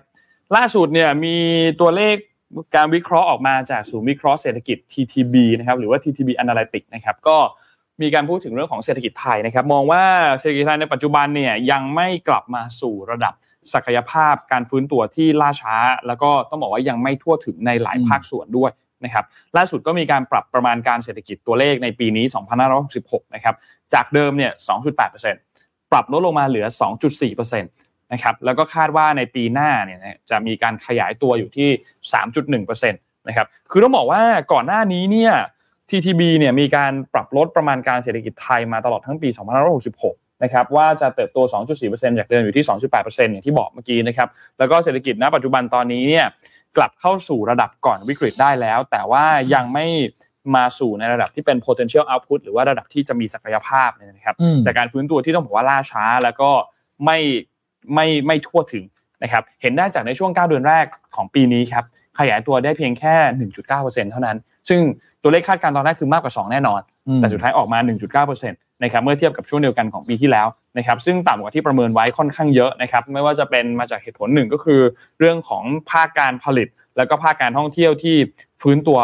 ล่าช้ากว่าที่คาดไว้นะครับแล้วก็การบริโภคภายในประเทศที่ถูกกดดันจากปัญหาเรื่องของหนี้ครัวเรือนที่สูงและเรื้อรังมานานนะครับส่วนเรื่องของการใช้จ่ายของภาครัฐเองก็หดตัวอย่างต่อเนื่องจากการเบิกจ่ายงบประมาณที่ต่ำกว่าที่ประเมินไว้นะครับทั้งนี้ทั้งนั้นครับในปีหน้าสองพันห้าร้อยหกสิบเจ็ดครับคาดการณ์ว่าจะขยายตัว สามจุดหนึ่งเปอร์เซ็นต์ สามจุดหนึ่งเปอร์เซ็นต์ นี่ก็ลดลงนะครับจากเดิมเขาประมาณการไว้ สามจุดสองเปอร์เซ็นต์ นะนี่ก็เป็นตัวเลขที่ลดลงเหมือนกันนะครับซึ่งก็มีปัจจัยสนับสนุนหลักๆก็คือการบริโภคของภาคเอกชนนะครับโดยเฉพาะอย่างยิ่งคือมาตรการการลดภาระค่าครองชีพครัวเรือนแล้วก็การกระตุ้นบริโภคในภาพรวมนะครับหรือก็มาตรการที่กำลังจะมาถึงนี้คือตัวลดหย่อนภาษีปีนี้เขาไม่ได้ชื่อช็อปดีมีคืนแล้วนะพี่ปกติเขาชื่อชื่อช็อปดีมีคืนใช่ไหมแต่ปีนี้เขาชื่อ easy e receive คืออย่างนี้ เออไหนๆพูดเรื่องนี้อธิบายให้ทุกคนฟังไปเลยดีกว่าเริ่มวันที่หนึ่งมกราคมถูกต้องเหมือนเดิมพีเรียดเหมือนเดิมหนึ่งมกราคมถึงสิบห้ากุมภาพันธ์พีเรียดยังคงเหมือนเดิมอยู่นะครับแล้วก็คล้ายๆเดิมก็คือคล้ายๆช่วงที่มีคือแหละคือคุณก็ไปซื้อของได้แล้วก็จะมียกเว้นบางประเภทพวกเหล้าสุรานู่นนี่ก็จะมียกเว้นบางประเภทใช่มั้ยครับแล้วก็เอ่อมันก็จะมีตัวเลขอยู่ปีนี้ช็อปได้ ห้าหมื่นบาทโอ้โห ห้าหมื่นบาทอืมปีที่แล้วช็อปได้มีคืนไม่ใช่ปีละต้นปีที่ผ่านมาต้นปีเนี้ยต้นปีสองพันยี่สิบสามเนี่ยตอนนั้นได้ สามหมื่นบาทแบบเป็นกระดาษและ หนึ่งหมื่นบาทแบบเป็น e-tax อืมปีนี้ e-tax หนึ่งร้อยเปอร์เซ็นต์ อืม ห้าหมื่นบาทคือ e-tax หมดเลยปีแล้วเขาเหมือนนำร่องมาแต่ปีนี้เนี่ยผู้ประกอบการต่างๆที่จะเข้าโครงการอันนี้ด้วยเนี่ยก็คือต้องทำ e-tax มา หนึ่งร้อยเปอร์เซ็นต์ เลยนะครับทีนี้มันยังมีติดขยักนิดนึงก็คือเรื่องของ Digital Wallet มันมีคำพูดหลุดออกมาว่าคนที่ได้ Digital Wallet หนึ่งหมื่นบาทอืมไม่ได้ร่วมโครงการนี้แต่คนที่ไม่ได้ร่วม Digital Wallet หนึ่งหมื่นบาทจะสามารถเข้าโครงการนี้ได้หรือเปล่าอันนี้เป็นคำถามที่ต้องรอมันไม่เกี่ยวสิคนละเรื่องกันใช่เป็นแต่ว่ามันมีมีมีมีประกาศออกมาเฮ้ยนี่ไม่ได้อันนี้ทัวร์ลงแน่นอนเพราะว่ามีออกมาเพราะนั้นต้องรอความชัดเจนก่อนเพราะเกณฑ์มันคนละเกณฑ์เลยใช่ๆๆอันนึงคือเกณฑ์รายได้ที่คุณบอกว่าต่ำกว่า เจ็ดหมื่นบาทที่คุณบอกว่าถ้าคุณรายได้เท่านี้คุณเป็นคนจนคุณถึงจะได้ Digital Wallet ใช่มั้ยใช่ๆๆแต่คนจนก็มีสิทธิ์ที่จะภาษีนะถูกมั้ยเพราะฉะนั้นมันก็เลยน่าสนใจตรงที่ก็ต้องไปรอดูเหมือนกันเพราะว่าไอ้ที่เขาบอกว่าช็อปได้ ห้าหมื่นบาทไม่ได้เอา ห้าหมื่นบาทไปหักตัวเลขลดหย่อนเลยนะไม่ได้ไม่ได้ ห้าหมื่นบาทไปแบบคุณจะจ่ายภาษีลดลง ห้าหมื่น ไม่ใช่นะไม่ใช่นะมันก็จะมีระดับขั้นตอนของมันว่าคุณประวิภาษีอยู่ในระดับขั้นไหนกี่เปอร์เซ็นต์ สิบห้าถึงยี่สิบเปอร์เซ็นต์ แม็กซ์สุดคือ สามสิบห้าเปอร์เซ็นต์ ใช่มั้ยครับแล้วก็จะเอาไปตัวเลขลดหย่อนรู้สึกว่าถ้าที่ภาษีเยอะที่สุดฐานภาษีเยอะที่สุดคือโดนภาษี สามสิบห้าเปอร์เซ็นต์ เนี่ยสามสิบห้าเขาจะได้ภาษีคืนน่ะ หนึ่งหมื่นเจ็ดพันห้าร้อยบาทถ้าคุณช็อป ห้าหมื่น แม็กซ์เลยนะถ้าช็อปห้าหมื่นแม็กซ์เลยแต่ว่าถ้าคุณฐานภาษีน้อยน้อยกว่านั้นมันก็จะค่อยๆลดลดลดหลั่นกันไปนะครับทีนี้กลับมาที่ข่าวของเราเมื่อกี้นอกเรื่องไป easy e receive นิดนึงเล่าให้ทุกคนฟังนิดนึงนะครับมีเรื่องของนโยบายขึ้นค่าแรงขั้นต่ำมาตรการการแก้หนี้นอกระบบตลอดไปจนถึงเรื่องของการฟื้นตัวของภาคการท่องเที่ยวที่น่าจะทำให้ปีหน้าตัวเลขมันดีขึ้นนะครับแต่มันก็ตามครับการลงทุนของภาครัฐในปีหน้าณปัจจุบันตอนนี้เนี่ย มีแนวโน้มหดตัวอย่างต่อเนื่องหลังจากการลงทุนเมกะโปรเจกต์โครงการใหม่ๆเนี่ยคาดว่าจะล่าช้าออกไปจากกรอบปีงบประมาณจากปกติเนี่ยประมาณหกเดือนนะครับจากความล่าช้าในเรื่องของการทำตัวพรบงบประมาณปีหกเจ็ดนะครับซึ่งนั่นหมายความว่าจะทำให้สามารถเบิกจ่ายเงินงบประมาณได้เนี่ยก็คือนู่นเลยครับประมาณช่วงปลายปลาย คิว สอง เลยจบ คิว สอง ประมาณเดือนห้าเดือนหกประมาณนี้เลยที่พี่ปิ๊กพูดถึงเมื่อกี้เนี่ยนะครับแล้วก็น่าจะเร่งตัวขึ้นมาจนก่อนสิ้นสุดปีงบประมาณนะครับส่วนด้านการส่งออกสินค้าเนี่ยคาดว่าน่าจะพลิกกลับมาขยายตัวนะครับส่วนหนึ่งก็คือมาจากอานิสงส์ของฐานที่ต่ำในปีนี้นะครับรวมถึงปริมาณการค้าโลกที่มีแนวโน้มจะฟื้นตัวได้ดีขึ้นนะครับแล้วก็อุตสาหกรรมก็เริ่มกลับมาขยายตัวได้ดีด้วยเช่นเดียวกันนะครับนอกจากนี้ครับด้านเสถียรภาพทางการเงินครับแม้ว่าปัจจุบันเนี่ยอัตรา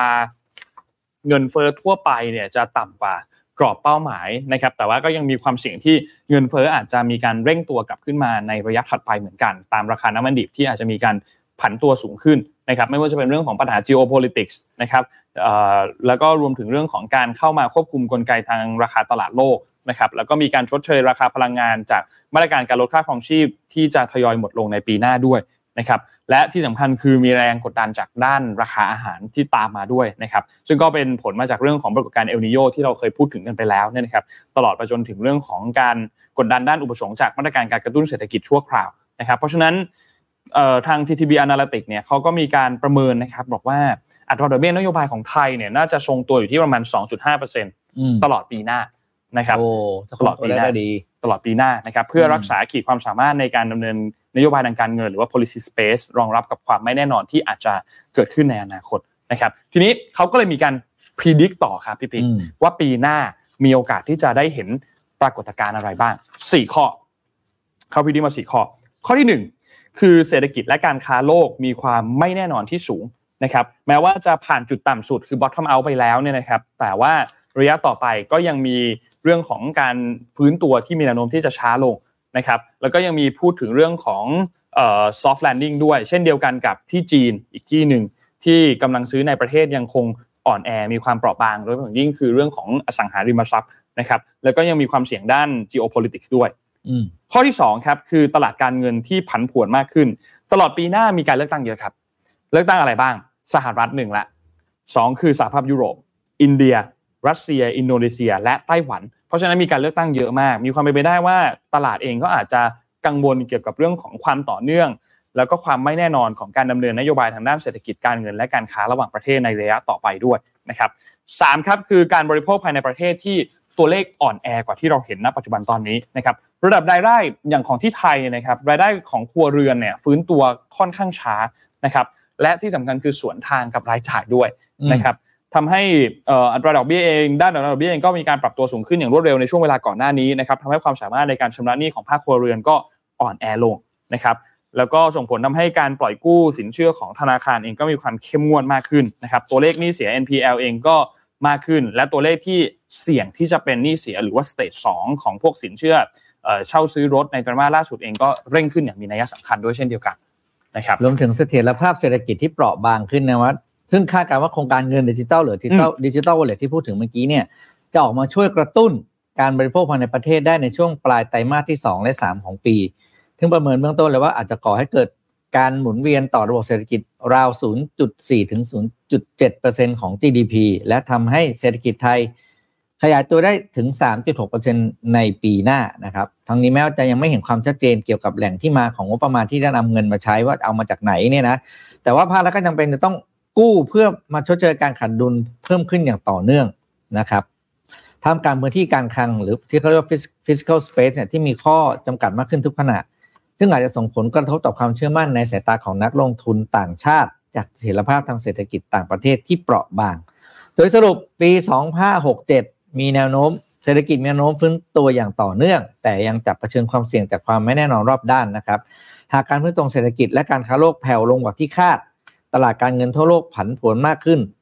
ซึ่งอาจจะทำให้ภาคส่งออกและภาคการท่องเที่ยวฟื้นตัวได้อย่างจำกัดนะครับท่ามกลางอุปสงค์ในประเทศการบริโภคและการลงทุนซึ่งต้องรอความชัดเจนจากกลไกการสนับสนุนของภาครัฐต่อไป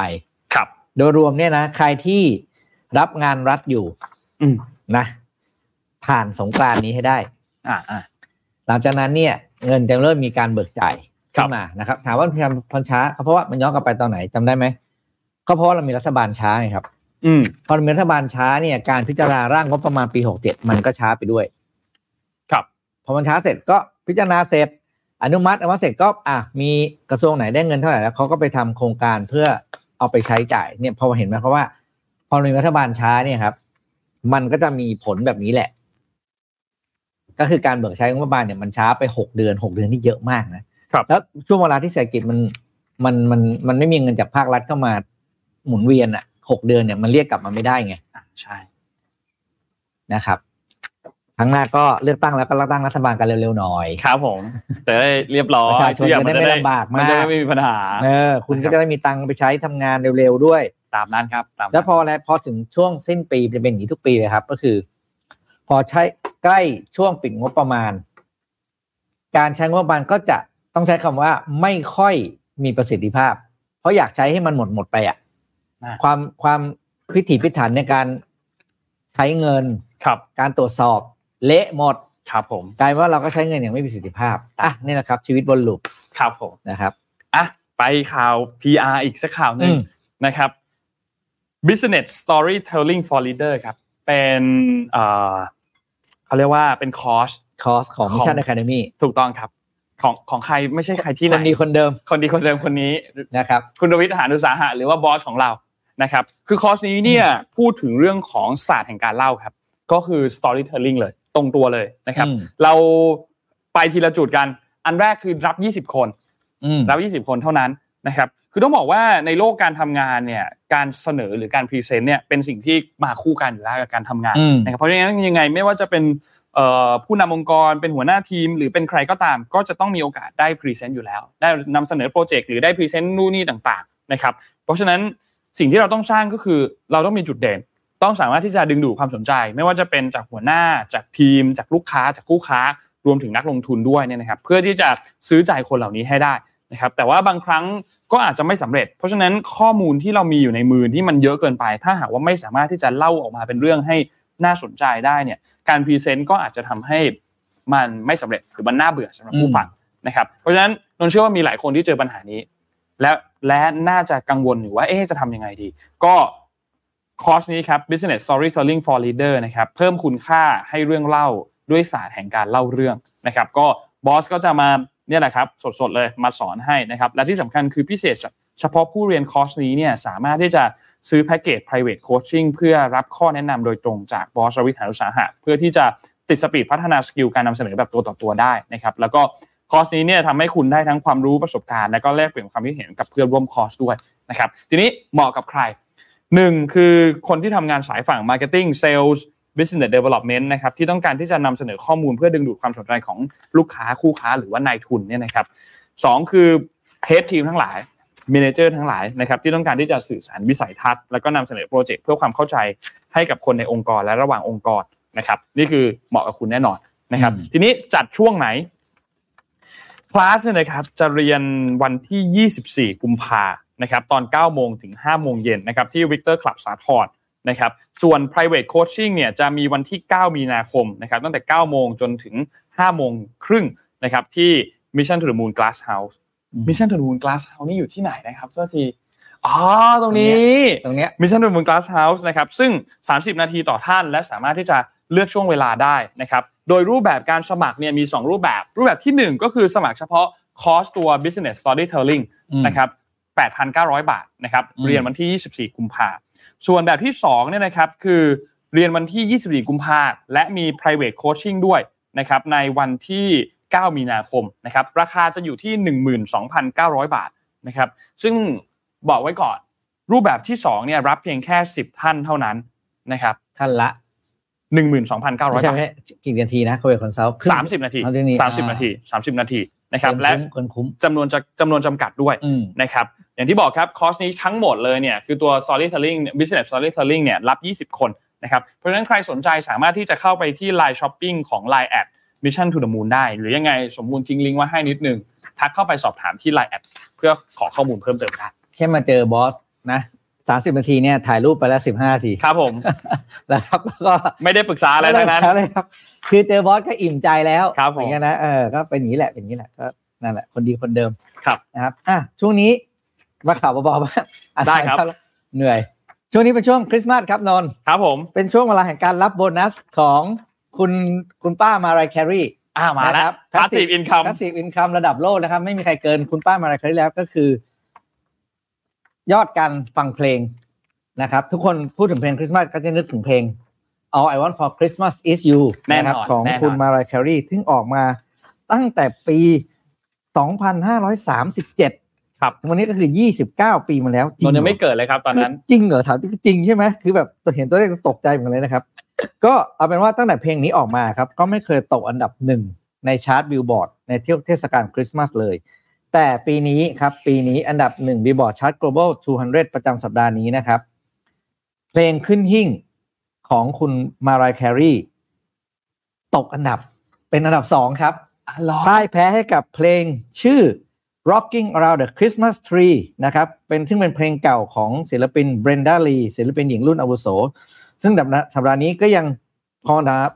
ครองอันดับหนึ่งเป็นสัปดาห์ที่สองแล้วนะครับถือเป็นครั้งแรกเลยนะครับที่ All I want for Christmas is you เนี่ยตกอันดับนะครับ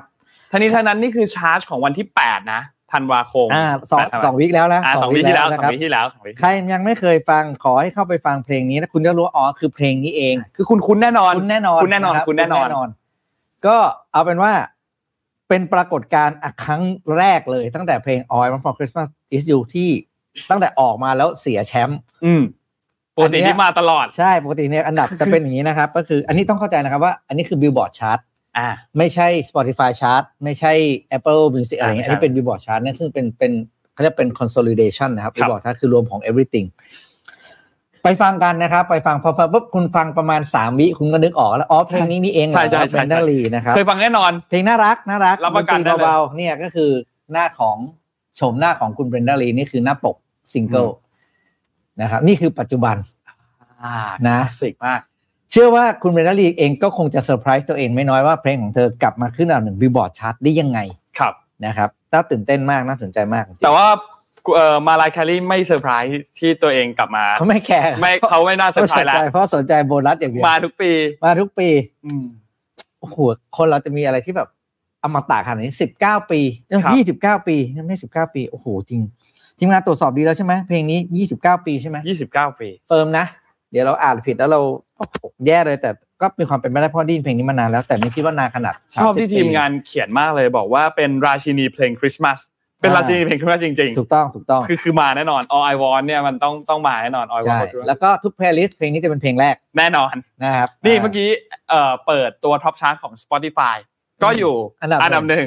ก็อยู่อันดับหนึ่งแล้ว Spotify อันดับสองจะเป็น Last Christmas ของ Wham อ่าใช่ๆๆแต่ก็จะเนี่ยวนๆกันอยู่เนี่ยอยู่ไม่ประมาณเนี่ย Top สิบเนี่ยก็จะมีแบบเพลงคริสต์มาสคือเขาจะเริ่มมาตั้งแต่ช่วงปลายพฤศจิกายนคือจะเริ่มเปิดนะ Thanksgiving ปลายปลายพฤศจิกายนเนี่ยจะเริ่มแล้วจะเริ่มเริ่มเริ่มแบบไวบ์มาแล้วไวบ์เริ่มมาท็อปสามสิบท็อปยี่สิบเริ่มมาแล้วแล้วพอธันวานี่คืออยู่ยาวทะลุอยู่ยาวอยู่ยาวอยู่ยาวนะครับอ่ะนั่นแหละครับช่วงคริสต์มาสครับสัปดาห์หน้าครับเอ่อพาไปต่อที่เรื่องไหนดีครับเนี่ยผัดกะเพราเยอะเป็นอาหารไทยดีกว่านะครับติดอันดับคือตอนเนี้ยต้องบอกว่าบรรยากาศการกินอาหารในโดยเฉพาะเรื่องของร้านมิชลินบ้านเราเพิ่งคึกคักมากเพราะว่าเพิ่งประกาศมาเพิ่งประกาศประจำปีสองพันต้องใช้คำว่าสองพันยี่สิบสามหรือยี่สิบสามใช่มั้ยผมเนี่ยประจำเลขเข้าใจว่ายี่สิบสามนะก็เลยเอาเรื่องอาหารมาฝากนะครับก็ล่าสุดนะครับ Taste Atlas นะครับเว็บไซต์จัดจัดอันดับอาหารชื่อดังของโครเอเชียเนี่ยได้เปิดเผยรายชื่อเมนูอาหารหนึ่งร้อยเมนูที่ดีที่สุดในโลกหรือหนึ่งร้อย best dishes in the worldนะครับประจำปี สองพันห้าร้อยหกสิบหก ทับ หกสิบเจ็ด ผมปรากฏว่ามีอาหารไทยติดอันดับถึงห้าเมนูด้วยกันนะครับโดยผัดกระเพราคว้าอันดับสามอยู่เหนือพิซซ่านาโปลิตาน่าของอิตาลีนะครับส่วนแกงพะแนงคว้าอันดับหนึ่งในหมวดอาหารประเภทสตูแซงหน้า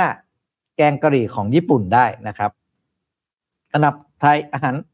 ไทยที่มีนะครับนอกจากผัดกระเพรานะครับอันดับสามนะครับพะแนงอันดับอันดับที่อยู่อันดับหนึ่งในหมวดสตูแล้วนะครับก็ยังมีข้าวซอยข้าวซอยนะครับข้าวซอยไทยซึ่งอยู่ในข้าวซอยต้มข่าไก่แกงมัสมั่นอยู่อันดับหกสิบแล้วก็สิบห้าแล้วก็เจ็ดสิบสามตามลำดับอ่าโอ้ก็ถือว่าท็อปยี่สิบเราก็ติดไม่ธรรมดานะไม่ธรรมดาไม่ธรรมดาส่วนอันดับหนึ่งคือพิคันย่าอันนี้ต้องหากินได้เลยร้านเฮ้ยเรามีร้านอาหารบราซิลในกรุงเทพฯเหรอคือเนื้อใช่มั้ยพี่ไม่รู้เลยอันเห็นเฮ้ยหน้าคืออะไรเรามีพิคันย่าเนี่ยเรามีร้านอาหารบราซิลในกรุงเทพฯอ่ะสมมุติเนี่ยมีนะเดี๋ยวจะไปเดี๋ยวจะไปจัดซะหน่อยน่าจะมีนะเพราะเราไม่รู้ยังไงแต่ว่าต้องกินเข้าใจว่าพิคันย่าคือเนื้อ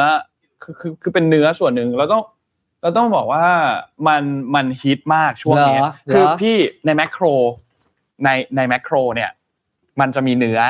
อยู่ยี่ห้อหนึ่งไม่พูดชื่อละกันเพราะเขายังไม่ได้สปอนเซอร์เราใช่ถูกต้องครับเรารอพร้อมพร้อมนะครับพร้อมยังไม่พูดชื่อแต่ว่ามันคือส่วนพิคันย่าที่ฮิตๆอ๋อเหรออ่าแล้วคนก็ไปซื้อกันเยอะเพราะว่าราคามันดีมันไม่แพง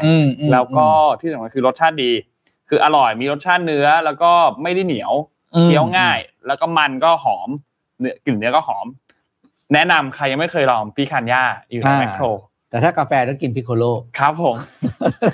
อันนี้เป็นมุกครับผมครับผมไปลองไปลองไปลองส่วนอันที่สองก็คือโรตีเนาะพี่อันที่สองก็คือโรตีอันนี้เราน่าจะคุ้นๆเนี่ยแหละ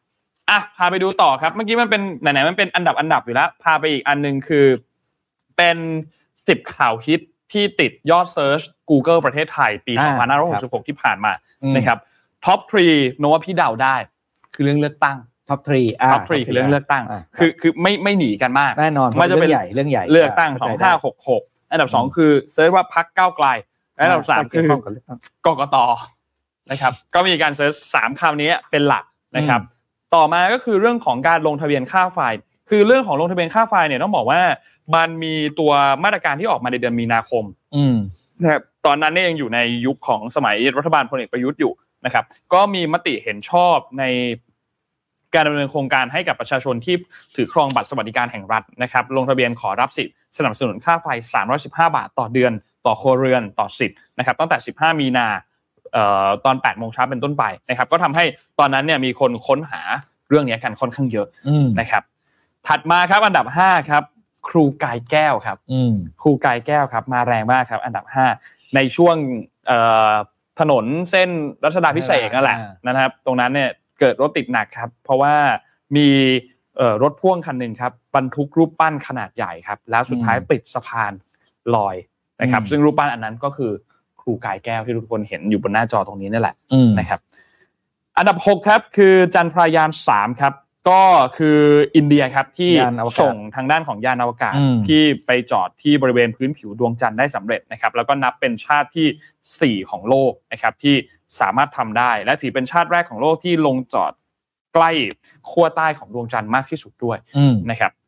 อันดับเจ็ดครับคือทีมวอลเลย์บอลหญิงทีมชาติไทยนะครับคือล่าสุดซีเกมสองพันยี่สิบสามที่จัดที่กรุงพนมเปญประเทศกัมพูชาเนี่ยนะครับเราก็ได้สร้างผลงานที่ยอดเยี่ยมนะครับเป็นแชมป์กลุ่ม A เอาชนะอินโดนีเซียชนะมาเลเซียชนะเมียนมาได้เก้าแต้มเต็มนะครับแล้วก็ชนะสามเซตรวดทั้งสามนัดด้วยแล้วก็เข้าสู่รอบรองชนะเลิศเป็นการครองแชมป์สมัยที่สิบหกของทีมแล้วก็สมัยที่สิบสี่ของรายการนี้ติดต่อกันด้วยนะครับอันดับแปดครับคือสงครามอิสราเอลครับที่มีเหตุเปิดสงครามครั้งนี้ที่มีการโจมตีอิสราเอลตอนใต้แล้วก็ชุมชนใกล้เคียงจากกลุ่มฮามาสนะครับแล้วก็มีการรวมถึงคอนเสิร์ตซูเปอร์โนวาที่จัดอยู่ใกล้เคียงที่สังหารคนไป หนึ่งพันสองร้อย คนแล้วก็มีการจับตัวประกันมากกว่าสองร้อยสี่สิบคนมีการปิดกั้นการช่วยเหลือน้ำอาหารเชื้อเพลิงต่างๆนะครับในช่วงเวลาตอนนั้นนะครับแล้วก็มีการลุกคืบเข้าฉนวนกาซามีการโจมตีทั้งทางบกการโจมตีทั้งทางอากาศนะครับแล้วมีการจับตัวประกันไว้มากมายนะครับอันดับเก้าครับคือซีเรียมหนึ่งสามเจ็ดครับอันนี้เนี่ยต้องบอกว่ามัน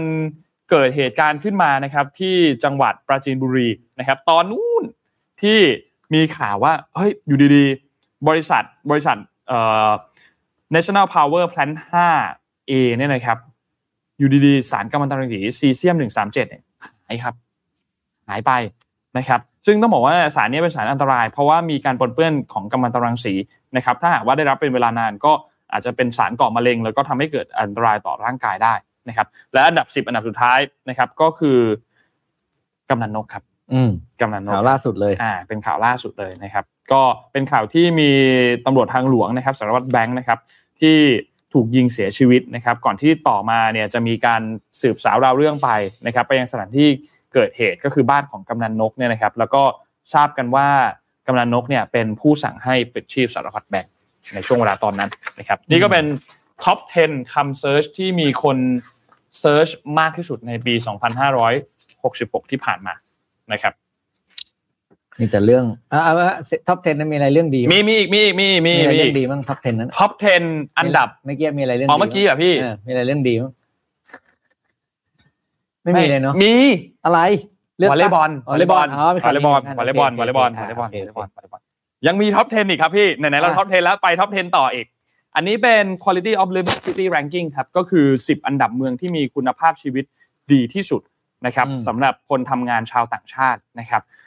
เอ่อก็เป็นการจัดทำโดยบริษัท Mercer นะครับสำหรับการจัดทำอันดับในปีสองพันยี่สิบสามนะครับเขาก็ไปสำรวจวิเคราะห์สภาพชีวิตความเป็นอยู่ของคนเมืองต่างๆสี่ร้อยห้าสิบเอ็ดเมืองทั่วโลกนะครับพิจารณาปัจจัยสามสิบเก้าประการครับยกตัวอย่างเช่นเสถียรภาพทางการเมืองการดูแลสุขภาพการศึกษาโครงสร้างพื้นฐานนันทนาการต่างๆที่อยู่อาศัยแล้วก็สภาพแวดล้อมด้านสังคมวัฒนธรรมนะครับรวมแล้วเนี่ยคือสามสิบเก้าข้อนะครับส่วนผลการจัดอันดับที่ออกมาไม่มีไทยติดในท็อปสิบนะครับนนไปตอนจบก่อนเลยไม่มีไทยติดในท็อปสิบแล้วก็อันดับหนึ่งเนี่ยคือเวียนนาที่ออสเตรียนะครับอันดับสองคือซูริกสวิตเซอร์แลนด์นะครับอันดับสามคือโอ๊คแลนด์ที่นิวซีแลนด์นะครับอันดับสี่คือโคเปนเฮเกนเดนมาร์กนะครับอันดับห้าคือเจนีวาสวิตเซอร์แลนด์นะครับอันดับหกคือแฟรงก์เฟิร์ตเยอรมนีนะครับอันดับเจ็ดคือมิวนิกเยอรมนี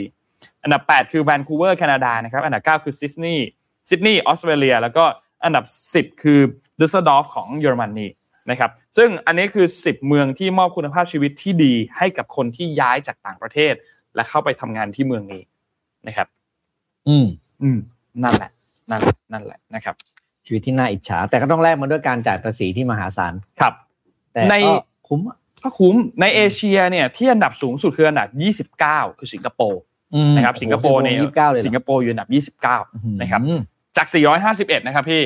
จากสี่ร้อยห้าสิบเอ็ดนะไทยไทยอยู่เท่าไหร่โอ้เหรอกรุงเทพนี่ก็ไม่ไทยอยู่ไม่ได้แย่นะหนึ่งร้อยยี่สิบสี่จากสี่ร้อยจากสี่ร้อยห้าสิบเอ็ด ห้าสิบกว่าๆใช่ครับจากสี่ร้อยห้าสิบเอ็ดนะครับอยู่อันดับหนึ่งร้อยยี่สิบสี่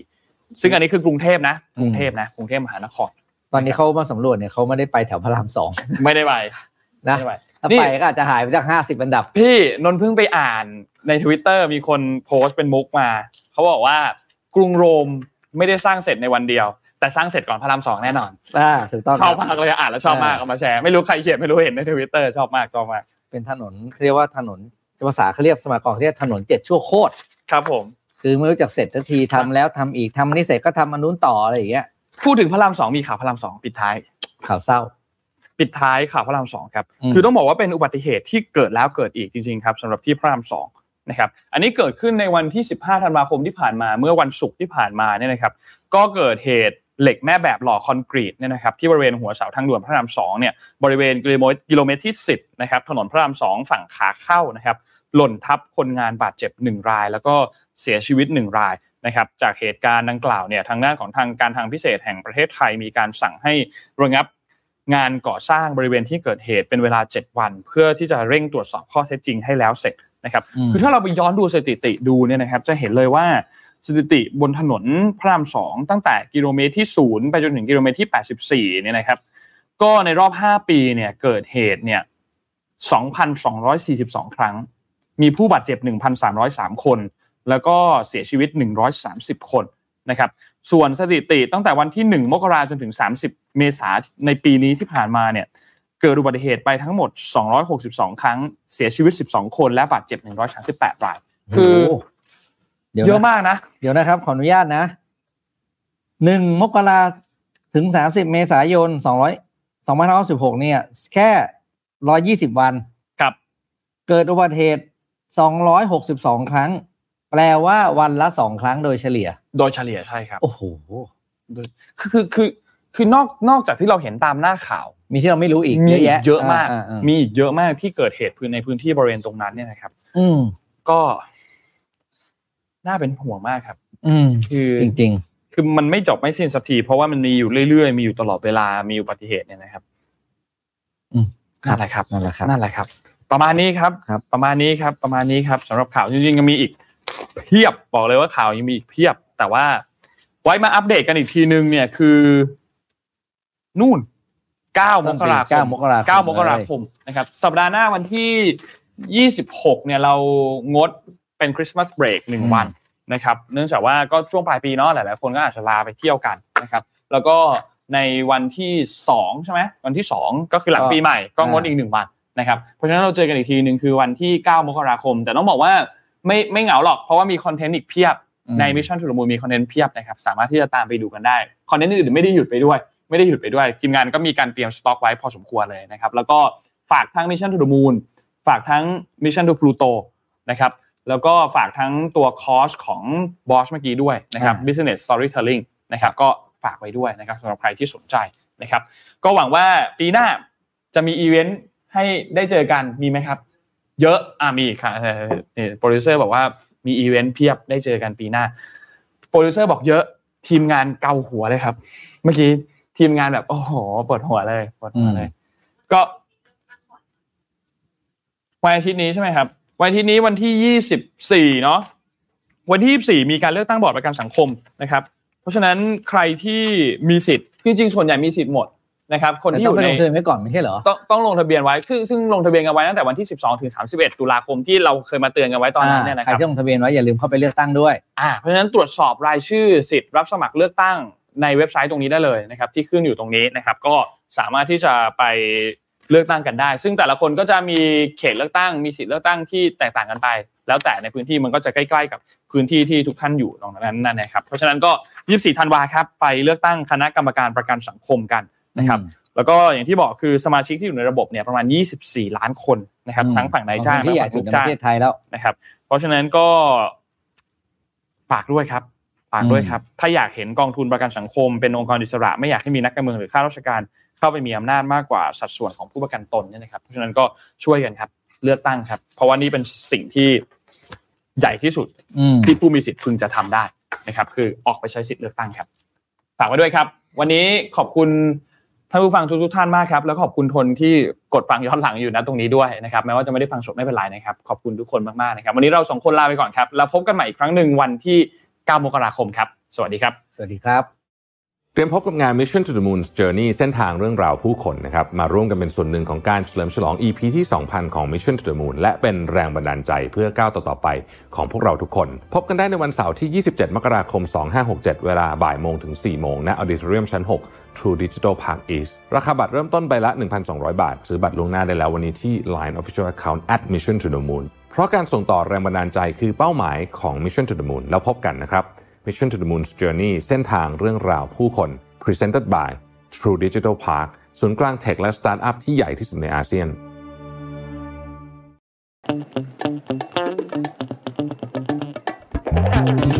Mission Weekly Report Stay informed Stay focused